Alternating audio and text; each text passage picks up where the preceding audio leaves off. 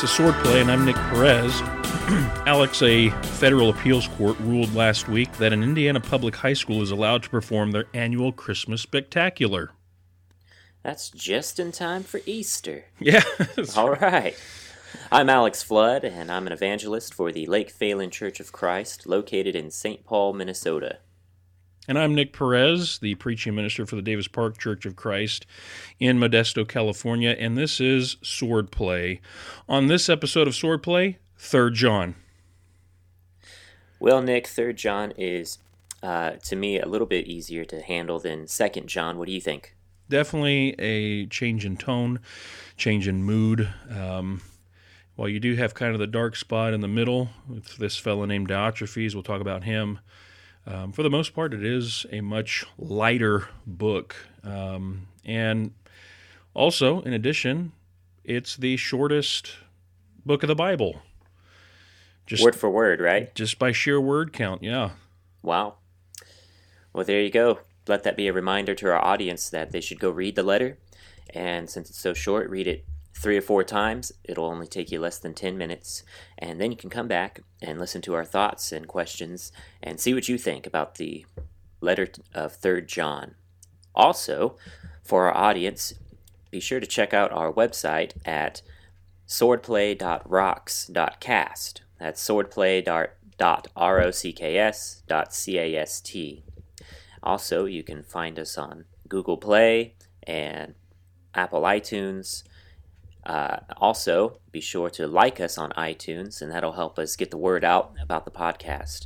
Feel free to repost any of those links to your social media pages, and that would help us out. Well, Nick, what's our first question today? Well, how about this? Who wrote Third John? Um, we could probably start there. Uh, let's see. Looks like we have somebody named the Elder. That's Who's right. the Elder? Well, I, this is similar to our discussion last week on Second John. Um, while there are different theories out there about who the elder is, um, I operate under the assumption that it was John the Apostle who wrote all of the Johannine literature, John, First, Second, Third John, and Revelation. And so and he, the history, the church tradition is he was a bishop of the church. He was a uh, uh, an, an elder, a shepherd over the Lord's church. So uh, that's who I see here. What Which say church, you? What church was he an elder at? Ephesus. Ephesus. Ephesus. Uh, I find that pretty interesting because that's over in Western Turkey, modern day Western Turkey, and uh, in that area you have a lot of churches popping up that you see in the book of Acts when Paul's doing his missionary journeys. So maybe uh, we'll mention that a little bit, but I agree. We mentioned last week Irenaeus, one of the early church fathers of the uh, first half of the second century, so around the one thirty A D mark. He quotes from uh, John's epistles. He attributes it to the Apostle John, so that's a very close early source reference. I think if you just if you're just reading the letters, you'll see that the Gospel of John, First, Second, Third John, all sound very, very similar. I think you could make a case they're written by the same person. And if you link that back to the Apostle John through Irenaeus, then I think you have a solid case. So that's the author. Let's talk about who he wrote to. And the fellow's name is Gaius. Gaius. Um, what do we know about this guy? Who is he? Well, I hadn't thought a whole lot about it before, but as I looked into it just a little bit, I found that there is another Gaius in the Bible, and he's mentioned in Romans chapter sixteen, verse twenty-three. Now, this is somebody that Paul says uh, is with him, is his host. He's a host to the church, and he gives his greetings to the church in Rome. So that's pretty interesting because the name Gaius uh, is Latin for the, it means rejoice. Uh, so if he's Latin, he's likely got a Roman background. And maybe that explains his connection to the church at Rome.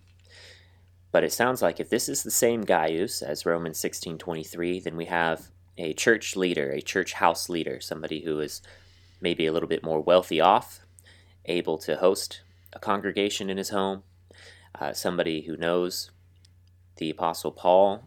If this is the same one, that means he also knows the Apostle John. And uh, tradition holds that Paul wrote the epistle to the Romans while he was at Corinth. So there's a possibility that Gaius might be one of the house church leaders in the Church of Corinth, since that's who Paul says that he was with when he was writing the letter. So I don't know. What do you think, Nick? Yeah, there's just... Uh, and I'd missed the Romans connection, so well done. Um, Thank you. Uh, we know so little about him. Um, in, in terms of uh, Third John, what we know is he was, uh, John says he's the beloved Gaius, or um, another translation says dear friend. And um, so uh, just very little to go on except that John knew him, and knew him very well, and Uh, loved this brother deeply. Uh, so, yeah, that's that's what I see here with Gaius. Absolutely. And, you know, if John is an elder at Ephesus and Gaius is a house leader, house church leader in Corinth, that's uh, kind of in the same geographical area. Hmm.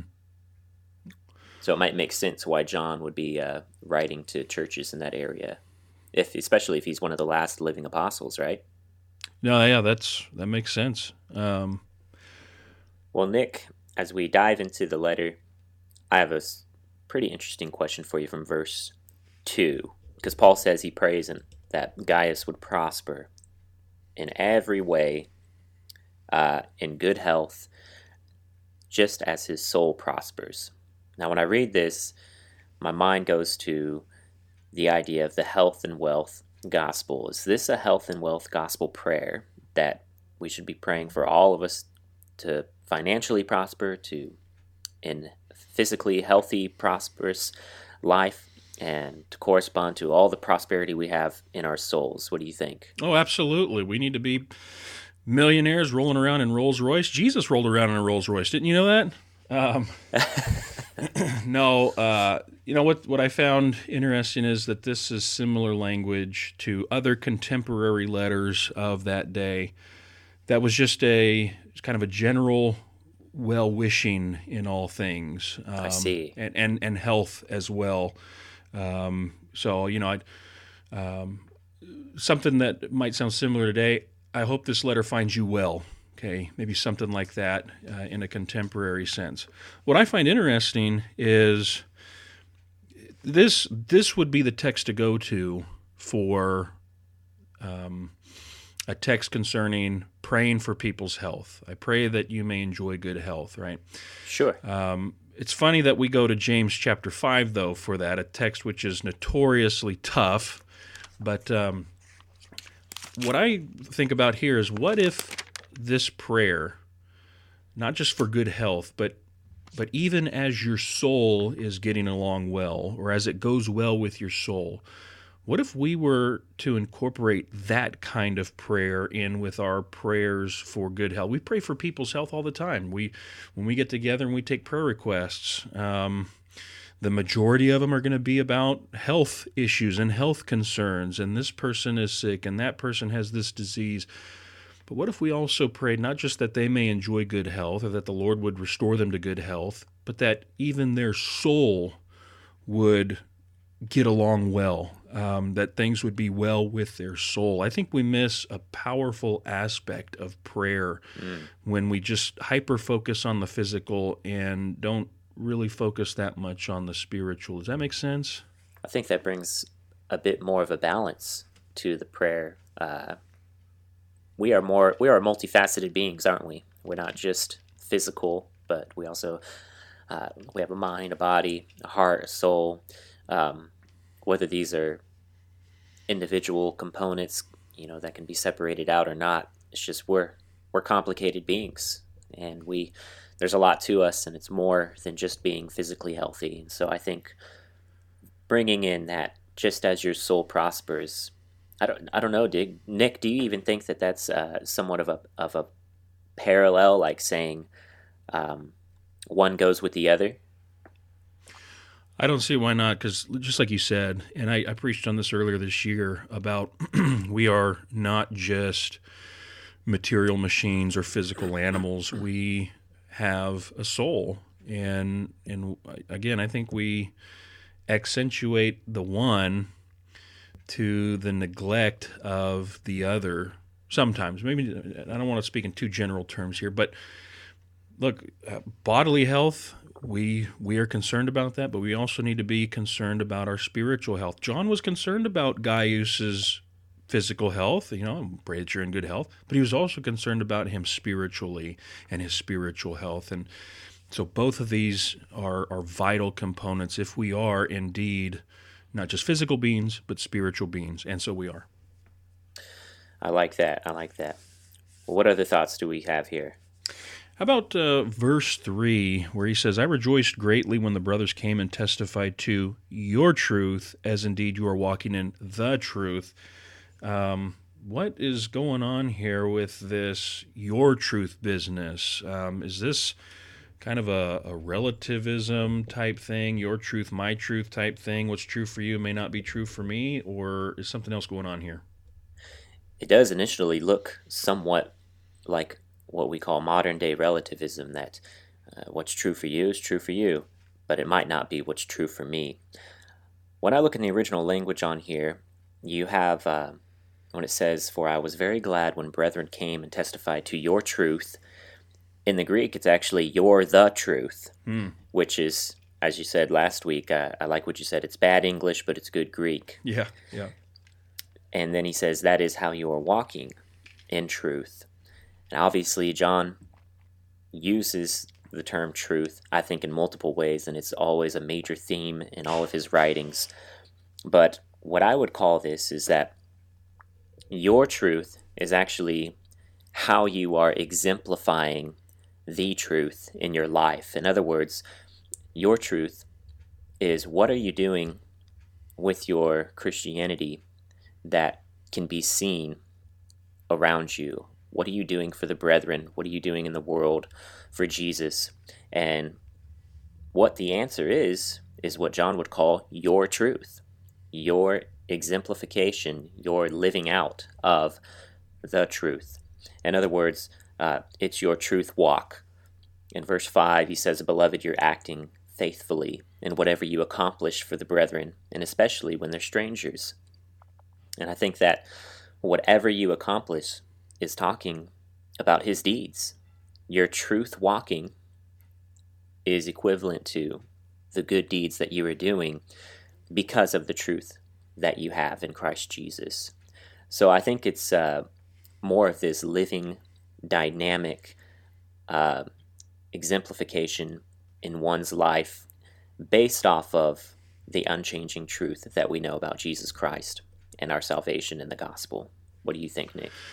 No, that's on point, um, especially the that word there, testified. The brothers came and testified to your truth. There's a right. testimony to bear here concerning Gaius, and that is... They saw something, right? They were, exactly, and the report is a is an excellent one. Um, he's a spiritual pillar, John. He's he's doing good work for the kingdom there, and and so, um, yeah, there's there's a manifestation here, and these brothers saw it, and and testified to it, um, to John. So, yeah, not necessarily a relativism thing, but um, a manifestation, like you said, of of um, the truth of God's word in the life of Gaius. You could say that there's a relativism in how one lives out the truth. Not yeah. everybody's going to engage in ministry in the same way. Not everybody's going to accomplish the same deeds. So in that sense, it is relative to how you use what you've been given in service for the kingdom. Fair enough. Um, what about, let's go down to verse six here. Um, these brothers, uh, though they were strangers, verse six, they testified to your love before the church. You will do well to send them on their journey in a manner worthy of the gospel. Yours uh, says the gospel? Me, I'm sorry, worthy of God, in a oh. manner worthy of God. Um, what does that mean? What does it mean to send someone in a manner worthy of God? Uh, I don't know. You want to take a stab at it? You know, it's a beautiful thing when brothers, sisters, when they come together and and share in the common principles and the common truth of of God. And and that's what it looks like, what it sounds like is going on here. These missionaries have come on their journey. I think that's what's going on here. Missionaries have come, um, and they they should be fully supported. That's essentially what John is saying about them. Um, they are representatives of God, and so treat them like represent re- representatives of God. Send them out as though they were Jesus Christ himself. Um, I think that's this manner worthy of God. It speaks to one of the major themes of this book, which is hospitality, how we treat um, Christians, even though we may not know them uh, personally. When we when we initially meet them, we should treat them as uh, fellow workers uh, in in the gospel. Still something which is important today that doesn't go away just because we're two thousand years down the timeline of history. Um, Faithful brothers and sisters, faithful teachers, faithful missionaries, they need our support. And if they're if they're walking in a manner worthy of God, we ought to send them in a manner worthy of God in, in their work. Does that make sense? Absolutely. And, you know, I've been doing uh, more, more Bible study in the Old Testament as of late. And so when I read this verse, what immediately came to mind was the story of Abraham, and when God came down with a couple of angels and ate with Abraham. And so the, they met Abraham at his tent, and what did he do? He told Sarah to to make some bread cakes, and he was and to kill the fattened calf, and uh, he went and got uh, everything everything ready for, for a nice meal, and he implored them to, to stay with him and eat with him, and they did. And it isn't until a few verses later that you see, yeah, the one who stays back to talk with Abraham is God himself. And so this is uh, what I would believe to be a pre-incarnate form of Jesus, the, the visible Yahweh, the angel of the Lord in the Old Testament. But this has a connection to verse five, because when he says, the brethren, uh, you're acting faithfully for them, especially when they're strangers. Nick, do you remember what Hebrews thirteen twelve says? That's the text talking about entertaining angels unawares? That's right. Uh, be sure to practice hospitality uh, for some, even to strangers, for some have uh, unknowingly entertained angels. And like you have, to me, I think it, that's got to bring back that story of God and the angels coming down before they destroy Sodom and Gomorrah to eat with Abraham. And then God gives him the heads up on what he's about to do with Sodom and Gomorrah. So I think there is a little bit of a connection there. And then, of course, you see in uh, the Gospels, um, Jesus tells them to do the deeds of Abraham. If you're children of Abraham, then do the deeds of Abraham, right? So yeah. um, part of those deeds were hospitality and showing generosity to strangers. You know, um, testify to your love Uh, before the church. You know, um, that's another key theme in this book uh, about how we demonstrate the love of God and the love of Christ for one another. That's that's how we should treat one another today as well, um, from this place, from a heart of love. Absolutely. Um, Gaius didn't pick and choose when he was going to show hospitality or to whom he was going to show it. And we shouldn't show partiality either today. If people are, as I said earlier, if they're walking in a manner worthy of God, um, then then we ought to support them in a manner worthy of God. Now, these people that they're worthy of support says they go out for the sake of the name. And to me, that's an interesting phrasing there, for the sake of the name. Do you have any thoughts on that, Nick? Um, yes. All right, so whose name are we talking about here? Um, is this is this um, kind of like an Old Testament reference? You get a few of those um, talking about the name. Um, there's the whole uh, Jewish tradition of Hashem, which is the name. They wouldn't even utter the name. In fact, they came up with that word Hashem in order to substitute it for like Yahweh. Um, so is that the name, or is it Jesus, name above all names? Um, and I, I'm I'm persuaded to lean toward the latter, just because this is Third John, um, this is New Testament, and it seems as though Jesus has received everything from the Father. Um, that's what he says in uh, what John three, that the sure. Father has given everything to the Son. Uh, so I'm inclined to see here that the one and only name in John's mind is the name of Jesus. Um, what do you say?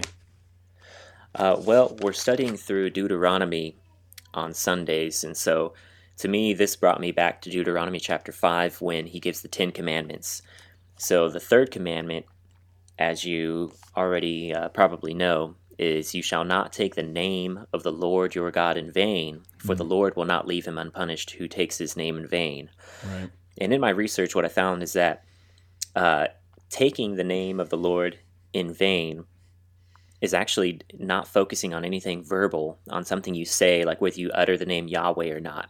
Mm-hmm. Um, this is actually the counterpart to Numbers chapter six, verse twenty-seven, which says that the Levites are to place the name upon the Israelites. And then the Israelites, for their part, they're supposed to take the name upon themselves. And so it's viewing the name as like almost kind of like a physical object that is given to you and that you carry around with you. And I would go so far as to even say that it's like an invisible tattoo, because in the nations around Israel, you have all kinds of idolatry where a normal part of their idolatry would be to have tattoos and those occultic symbol, idolatrous names and uh, and symbols would be actually engraved on their skin, and that would be like a mark of their representation for that idol, a mark of their ownership to that specific deity. Well, God says, I put my name on you, and at the same time you receive it, you accept it, and that's your mark of who you belong to, except the only way that other people can see it, since it's invisible, is that they have to look at how you live. So if you don't bear fruit, that's what that word means there. Uh, if you take the name in vain, it means fruitless. So if you don't bear fruit, not talking about perfection, but if you don't bear fruit with your representation of God as his um, as his representative, then that is bearing the name in vain. And so if you jump over to the New Testament in Matthew chapter five or chapter six, his opening prayer that Jesus gives is, pray then in this way, our Father who is in heaven, hallowed be your name. Well, hallowed is Old English. It means make holy. Mm-hmm. And so he's literally saying, make holy your name.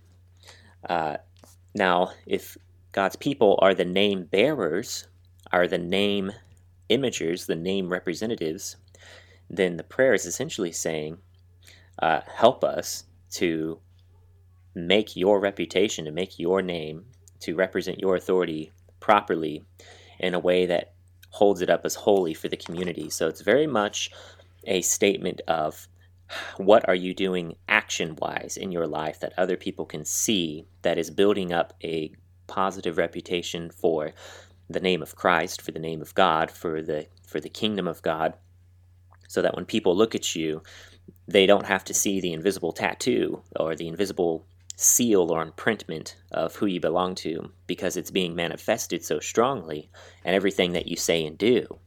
And so I think um, this is wrapped up in Third John, because Third John talks a lot about the importance of the testimony that people have of your truth that you're walking in, these deeds that you are either doing or not doing, these this fruit that you're either bearing or not bearing.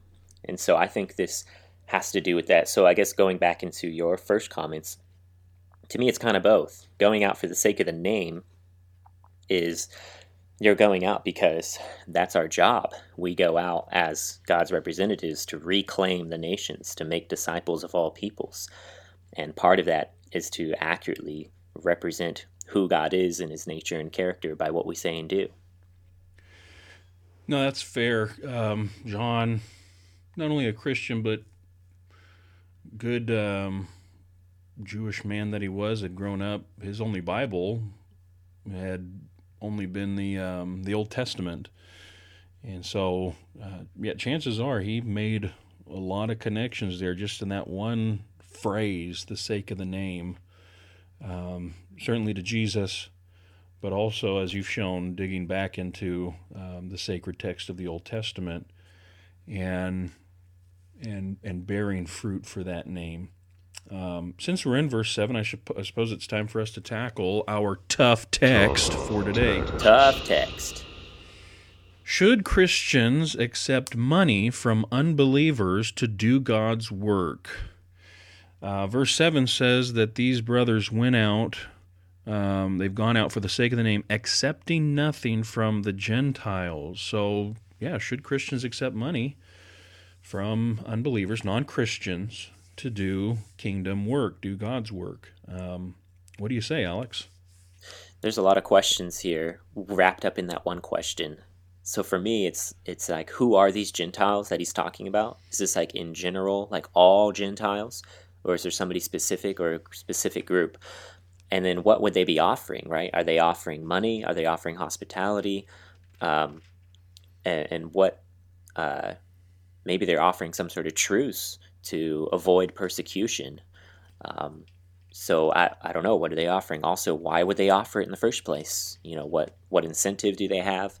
And uh, if there is something being offered, why would the believer not accept the offer? So to me, there's a handful of questions that I'm not sure I have the answers for, but I would say right off the bat, again, my mind is stuck in the Old Testament right now. So I go back to Abraham, and after Abraham rescues his nephew Lot and brings back the people from uh, being captured in the war campaign of Chedorlaomer, Sodom and Gomorrah get sacked. Um, so when he rescues them, which is him and his friend, uh, what was his friend's name? Um, Lot? uh, I think it was uh, the Mamre, the Oaks of Mamre, that's right. And so Mamre and his brothers and, and their household, right, they have um, just a handful of warriors, a couple hundred, rescues his uh, nephew and family. But as he's freeing the people, the king of, of Sodom says, hey, um, if you just give me back the people, you can have all the stuff, right? You can have all this money and property and animals. And Abraham rejects it. He says, no, I don't want anything from you. But do you remember why he said he wouldn't take anything from him? No, I don't. Uh, oh, okay. he, said, he said... I know where you're at. This is, yeah, what, Genesis fourteen? Right, right, fourteen. And I'm I'm honing in on verses twenty-one through twenty-four. Uh, Abraham says, I'm not going to accept anything from you at all, lest you say uh, you have made me rich, lest, hmm. lest people think that Sodom has made God's man, Abraham, rich. And so this was actually important to Abraham, that the reputation of his God, whom he represents, uh, would not be uh, mixed, or uh, credit would be stolen or falsely attributed to anybody other than uh, the Most High God, anything other than Abraham's God. So I think what might be going on here is that if you have Gentiles who are uh, unapologetic, you know, unrepentant for their idolatry, and yet maybe they perhaps are offering some sort of peace meal, some sort of um, truce or support, saying, you know what, Aphrodite is our goddess, and uh, she's the goddess of love, and John, you talk a lot about love here, and Jesus seems like he, he likes To, to talk about love. So how about um, we be friends? How about we'll give you some money, we'll uh, give you, you know, sanctuary uh, if you're ever in trouble. Um, we'll work with the political leaders to to help you join in our pantheon of other gods. And so as you can see, there's many temples here to many deities, and uh, I'm sure we can make room for Yahweh. Now, Nick, why would that not be okay? Well, because um, there's only one true God. Yeah, you you don't want... It's not a... Plus, who's behind all those idols as well? It's... Yeah, yeah. There's There are demonic forces behind the idols. There's a cosmic war going on. And so you're not, you can't, as a representative of God, offer a peace treaty with the other gods and their representatives. And so, in, in other words, how does this apply today in my mind? To me, the way this applies is, if you're going to be in a situation where people can... Uh, manipulate or uh, take our God, Yahweh, to take the Lord Jesus, to take him down a notch and to say, ah, you know, they're just another religious group, or ah, you know, they're just they're just another uh, deity. He's just another deity in the pantheon. If there's anything like that, then it's our responsibility to protect the reputation of our Lord Jesus Christ and his kingdom, and to make sure that there is no question in people's minds uh, where we stand, uh, and that is with the one true God and not with uh, any other thing. So I don't know, I guess you might think about, uh, you know, what if what if the government comes in, steps into place, and, and offers some sort of money, but with strings attached, you know what I'm saying? Says, uh, you can have this tax exemption as long as you don't preach against homosexuality. You know, well, we have to pick our loyalties there. In that case, we wouldn't take money from the Gentiles, would we?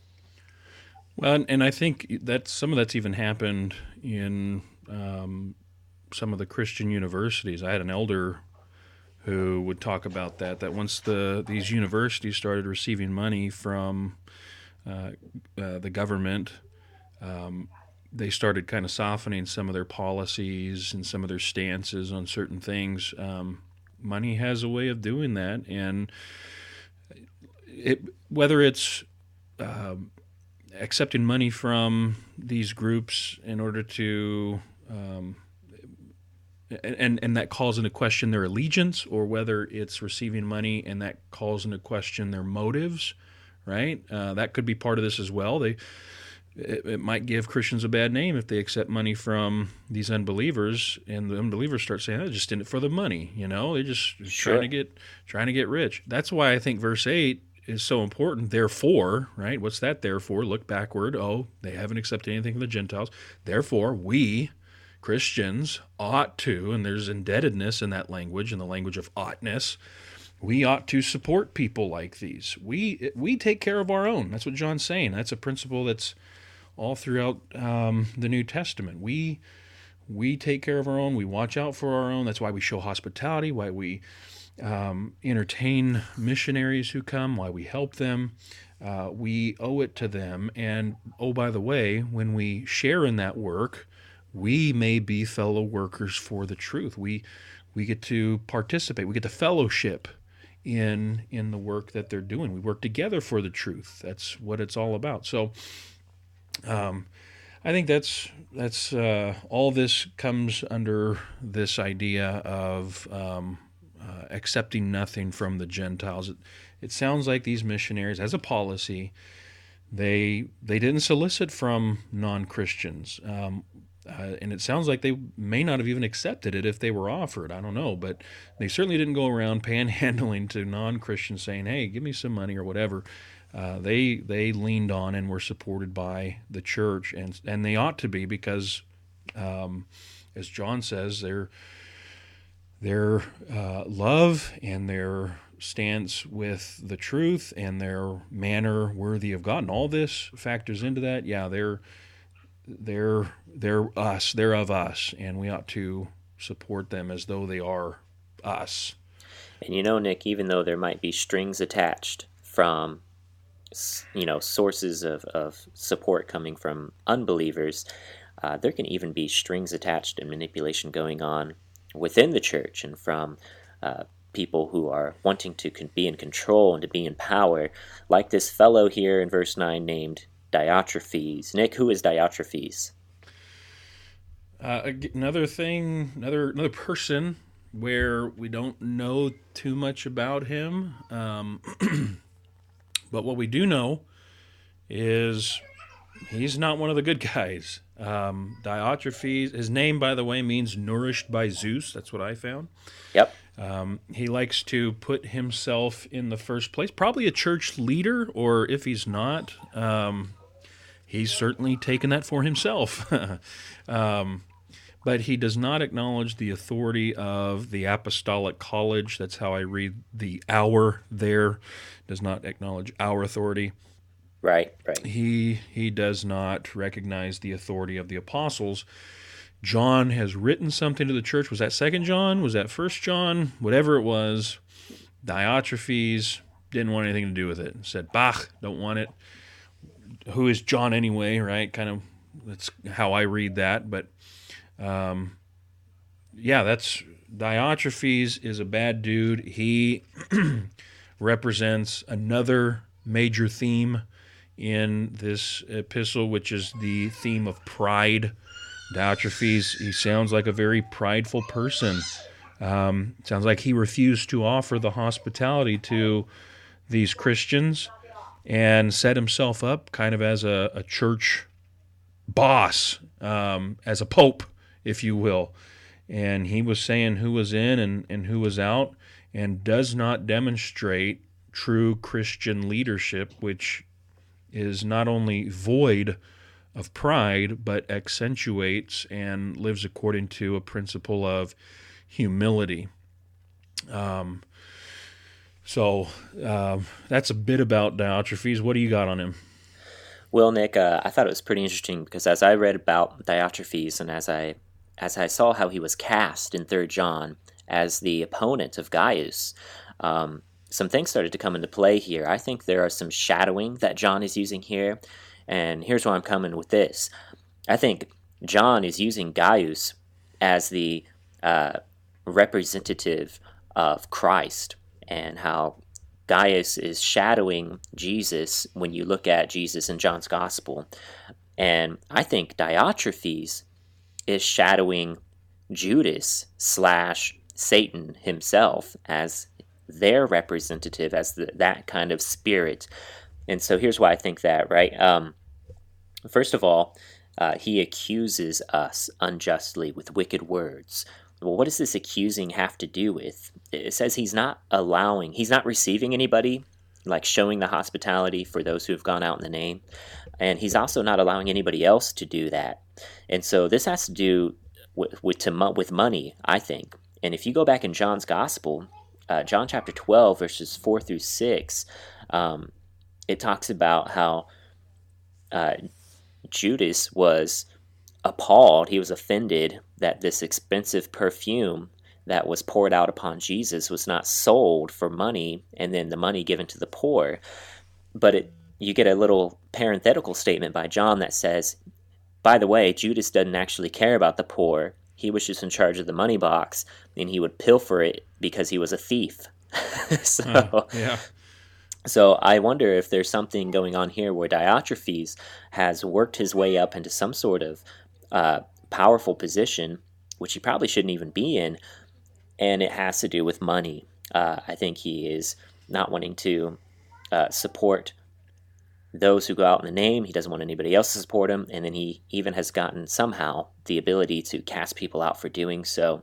So there's something going on here regarding money, but also uh, in the original language it says Diotrephes, who loves to be first.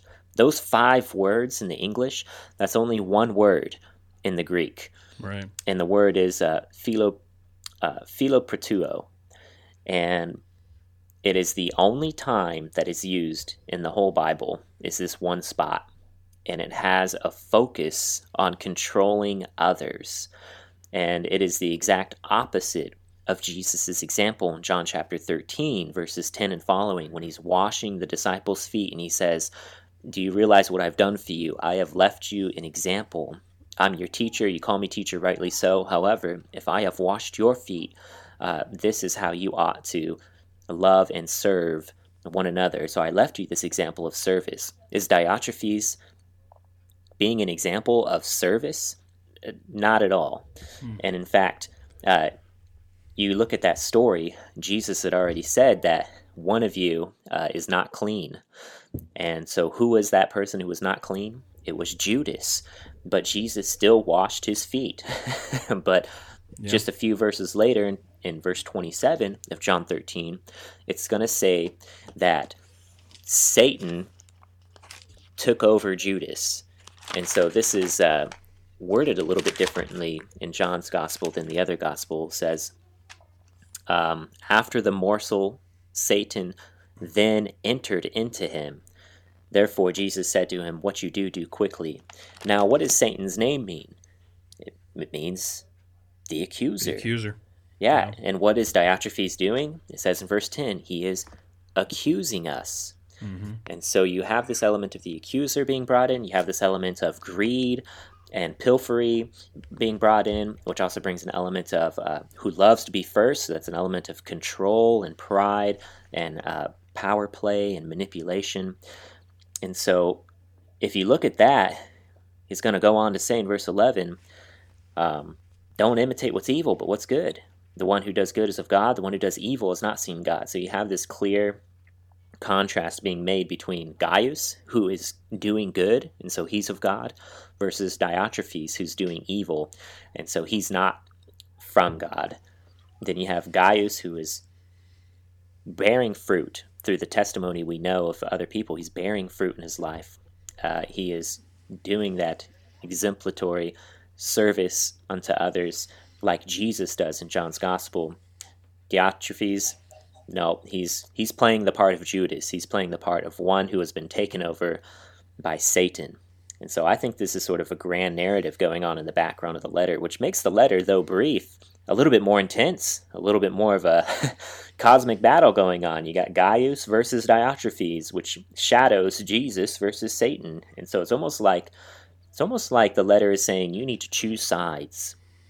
Like in verse eight, we ought to support such men. Pick a side. Pick the side of Gaius. Pick the side of Jesus. And then, yeah, so that's what I think. um, and that, that does kind of um, lead into, you know, just, and we've, again, like we typically do, we weave in and out with some of the application for today, but specifically this with Diotrephes, um, you know, should should one person ever be in charge of an entire congregation or, or have the highest power of an entire congregation? And you look out among churches today, and that's kind of the way it is. That's the norm, is you have the pastor, the lead pastor, the senior pastor. Um, I'm not just in um, mainline Protestantism, but if you look at the Catholic Church, um, they have their priest and their bishops, and And then you have the Pope, who's over the whole thing.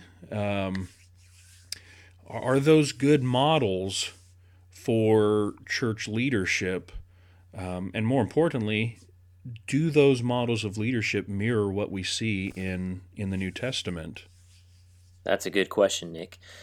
Uh, every time I see anything in the New Testament talking about elders uh, or overseers, pastors, shepherds, Um, bishops, whatever whatever you want to call them, there's a there's a there's a handful of common denominators that are descriptors of their occupation, but they are the leaders, right? And as far as I can see, I find no example in which one guy is supposed to be the leader of the group. And yet we have guys like Gaius, who, or and and we talked about. Um, the book of Philemon a couple episodes ago. And, um, uh, you know, the, these are guys who seem to have a position of leadership um, in in their particular house church, because that's right. What they had in, in the in the, the first century church was house churches. And so it sounds like there were guys who um, were in congregations. They didn't have the elders in place or, or shepherds in place, and so they kind of acted as um, representatives for God who served in this leadership capacity. I'm not saying it's it's necessarily the best way. I think the best way is for there to be uh, a plurality of elders who serve as shepherds, but it seems like there are instances where an individual had this um, delegated authority. May not have been ideal, but it, it was beneficial for the time. Unfortunately, there were there were guys like Diotrephes who caused the whole thing to get off the rails, and that's not sure. good. And and I think you see some of this today with the current and modern church leadership model, which seems to be normative for just about every every church out there, where you do have the guy in charge. Yeah, he may be under a board of elders or something like that, but it was just this last week I read an article about Bill Hybels. Have you been following what's been going on with him and the the allegations against him? No, um, I have no idea. What is it? He's he's been accused of uh, inappropriate advances and inappropriate uh, sexual activity with certain women, some of them on his staff at his church, um, Willow Creek Community over in Chicago. And with when you get a certain amount of power, there's just so much temptation um, that, you know, and Bill Hybels is, he's, he's a big name, and he's not the only one, by the way. There's, you know, pick 'em. There's, there's any number of these church leaders, these church pastors who get into trouble. And that's the temptation of leadership, is the, the abuse of power. Absolute power corrupts absolutely, and all that. I think that's what happened with Diotrephes. And I think it's a, it's a real temptation to any, any leader in any position, um, in, in the church, specifically what we're talking about, that, um, the devil never sleeps, and, and he's, he's constantly on the prowl looking for someone to devour. And and he's got his he's got his his claws and his teeth um, sunk into Diotrephes, and and that's when that happens. Whether it was first century or twenty-first century, it's a it's an ugly thing. Just as it's a beautiful thing when you have a brother like Gaius and these brothers, these missionaries who are in cooperation with, they have the spirit of. of cooperation and brotherhood and fellowship. Just like that's a that's one of the most beautiful things. This is one of the most ugly things, when when it gets so uh, so so ugly and so crosswise here, where you have a guy who uh, stops those who want to welcome the brothers. He refuses to show hospitality, and he puts them out of the church, kicking people in. He's deciding who's in and who's out. You're disfellowshipped because of this. Yeah, that's just it's an abuse of power all around. Yeah, Nick, I think it's important to remember when we see Paul's letters to Titus and to Timothy, that their job was to work themselves out of a job. They were there to set leadership in place. Not too hastily, Paul tells Timothy, you know, there's no rush. You don't want to lay hands on somebody too too quickly who is not ready for leadership. But I think the evangelist is, is supposed to equip people to get that leadership put into place, so that it's not just so that he himself is under that leadership for as long as he's there. That way, you don't have this consolidated power into one person. As you said, uh, maybe that's just too much temptation. And I would agree. You have um, Paul warning the elders of Ephesus when he met him on the island of Miletus in Acts twenty, saying that, I know that wolves will rise up from among your own selves. And so mm-hmm. if that's from among the eldership, then Paul might be saying that some of you will be tempted to, even in a plurality of eldership, uh, of elders, might be tempted to abuse that power and to become a wolf. Uh, I think another uh, dirty little secret, though, Nick, is that sometimes these guys have already hatched their plan before getting into a position of leadership. And so it, Could be. it wasn't a power that corrupted them. They were already corrupted wolves to begin with, that put on the sheep's clothing, got their way in, and made it up to the top where they could execute their evil deeds. Bad trees that bear bad fruit, for sure. Um, all right, let's do. Uh, there's a lot more could be said about this book. Sure, sure. But let's let's wrap up with final thoughts, Alex. What, what's one of the, the the takeaways here that you're walking away with? I would say the uh, takeaway for me is that what I do, not just what I teach, not just what I preach, even if I'm a teacher and a preacher, an evangelist, it doesn't matter. if that truth that I believe in and that I tell other people about, if that is not manifesting itself in action, if I am not finding the brother who needs to be clothed, who needs to be fed, if I am not finding the brother who needs some hospitality, who needs some encouragement, if I'm not using the financial resources, the gifts, the skill sets, everything, the whole thing, in ways that are active, visible, real, tangible acts of goodness towards my brother, then unfortunately I can talk about truth all day long, but it doesn't actually mean that I'm a truth walker and that I'm walking in truth. So that's what I take away. I'm going to uh, walk away here with uh, this verse eleven, which kind of summarizes some of what we've been talking about, where he says, "Beloved, do not imitate evil, but imitate good." That word imitate, by the way, we actually get our English word mimic from the original. Um, follow after the uh, spiritually and the morally beneficial. And it's it's also a statement of um, faithfulness. That's where it kind of started back in verse five. It's a faithful thing you do. And, and, and faithfulness is kind of another major theme in this book. Um, don't take for granted Christian brothers and sisters who are faithful um, and, and, and uh, exemplify them and um, and and follow after their good example. He brings, you know, Gaius as an example. He'll bring up Demetrius. We didn't even talk about him, but he's another one there in verse twelve that he brings up. Right, right. Um, but when you imitate good, you're of God. Um, but when you do that which is evil, you don't. You've never even seen God, right? You don't even you, you don't even know Him. Okay, and and so.